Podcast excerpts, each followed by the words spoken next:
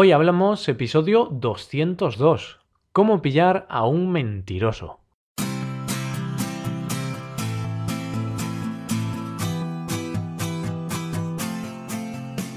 Bienvenidos a Hoy Hablamos, el podcast para aprender español cada día. Ya lo sabéis, publicamos nuestro podcast de lunes a viernes.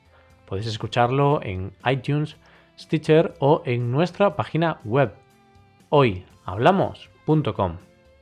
Recordad que en nuestra web tenéis disponible la transcripción completa del audio que estáis escuchando.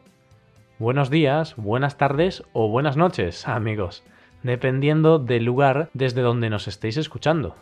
Y dependiendo también de la hora a la que lo hagáis, por supuesto. Un viernes más volvemos a la acción. En esta ocasión os traemos un tema que está muy presente en nuestro día a día. Eso sí, para unos más que otros. Hoy hablamos de cómo pillar a un mentiroso.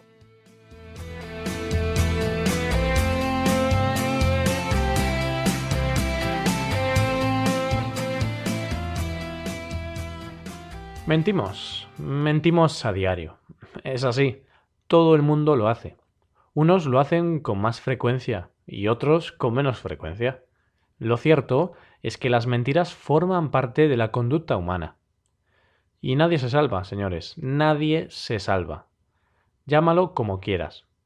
Maquillar la realidad, disfrazar la verdad, ocultar la realidad o decir medias verdades. Tenga el nombre que tenga, da igual. Al fin y al cabo no deja de ser lo mismo. Una mentira. Hay varios tipos de mentiras. Primero, tenemos las mentiras piadosas, que son esas cuyas intenciones son buenas.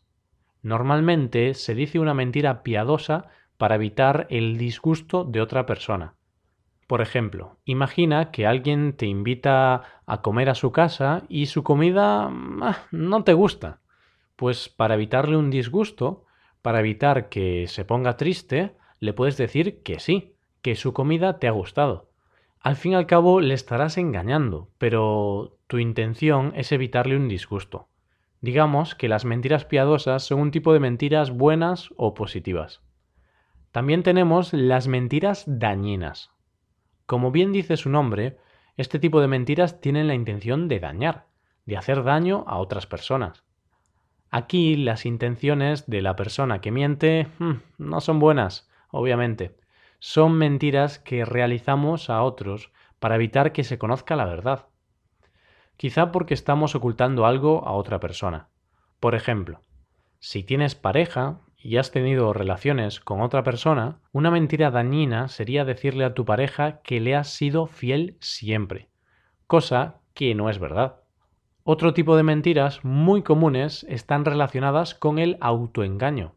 Estas son quizá las más populares. Nos engañamos a nosotros mismos para sentirnos mejor o para posponer algo. Aquí están muy presentes las situaciones relacionadas con la fuerza de voluntad.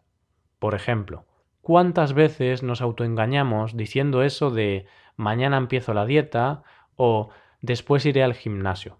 ¿Y cuántas veces pasa que al final ni empiezas la dieta ni vas al gimnasio?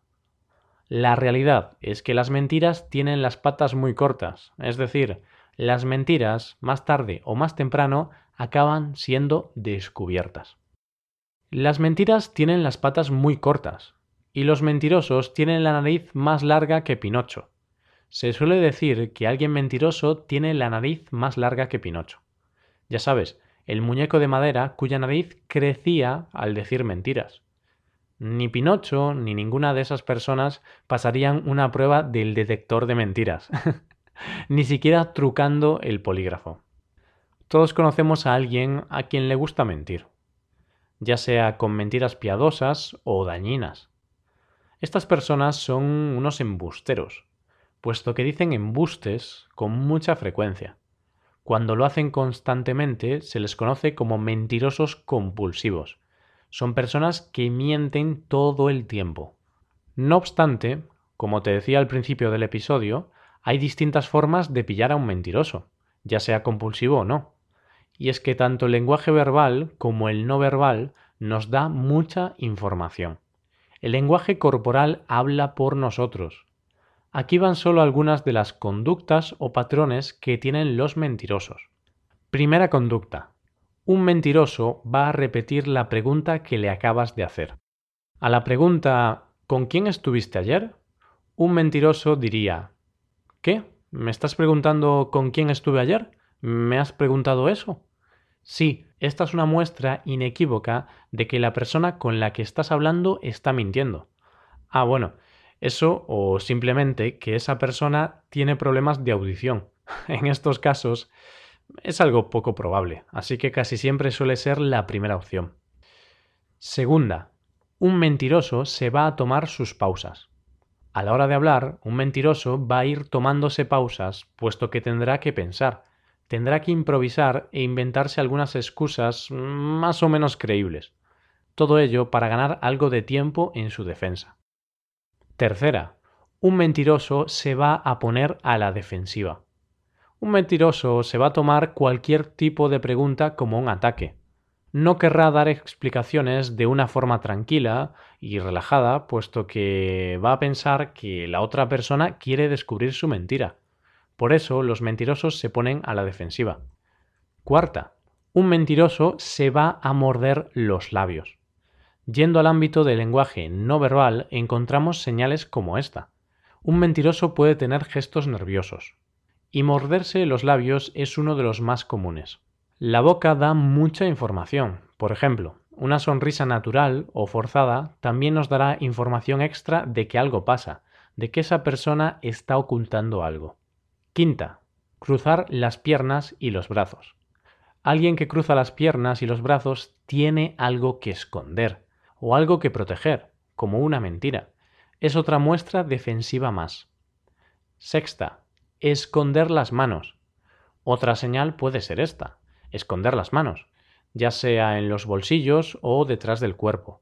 Si a esto le sumamos un exceso de sudoración de las palmas de las manos, es posible que estés frente a un mentiroso. Séptima, evitar el contacto visual. El posible mentiroso va a evitar mirarte a los ojos, puesto que teme ser descubierto. Así que mirará para otro lado, generalmente hacia arriba.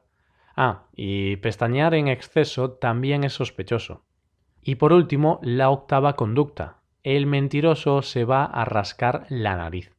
Este gesto es muy típico. Llevarse los dedos a la nariz para rascarse puede decir dos cosas. Una, que estás pensando en qué decir, o dos, que te pica la nariz, simplemente.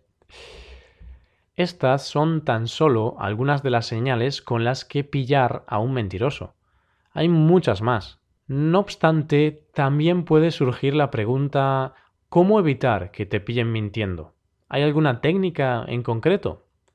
Pues a no ser que seas un experto y mentir te resulte algo innato, es algo muy difícil. La mejor forma de que no te pillen una mentira es no mintiendo.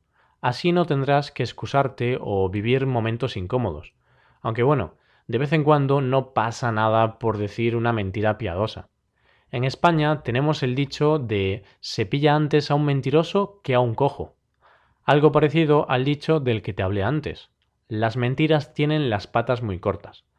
Así que es mejor no mentir. Pero bueno, si queréis consejos sobre cómo evitar que te pillen mintiendo, simplemente tenéis que intentar no hacer todo lo anterior que os conté. Tenéis que intentar no repetir las preguntas, no hacer muchas pausas, mostraros seguros, no poneros a la defensiva y todo esto, ¿no? Pero bueno, no os recomiendo que mintáis mucho. Pero a veces una mentira es mejor que la verdad. ¿O no? y yo no te voy a engañar, ya estamos llegando al final del episodio, pero antes de eso te quiero animar a que nos sigas en nuestro canal de YouTube y en nuestra página de Facebook. Y si tenéis alguna duda o alguna pregunta, podéis escribirnos un comentario en nuestra página web, hoyhablamos.com. Estaremos encantados de leer vuestros comentarios. Y aquí acabamos. Nos ayudaréis mucho dejando una valoración de 5 estrellas en iTunes. Y recordad que podéis consultar la transcripción completa de este podcast en nuestra página web. Muchas gracias por escucharnos. Volvemos el lunes con un nuevo episodio de nuestro tema del mes. Y este mes es un tema rompedor y también un poco picante. ya lo sabéis, ¿no? La sexualidad, la sexualidad en español. Pasad un buen día, un buen fin de semana y hasta el lunes.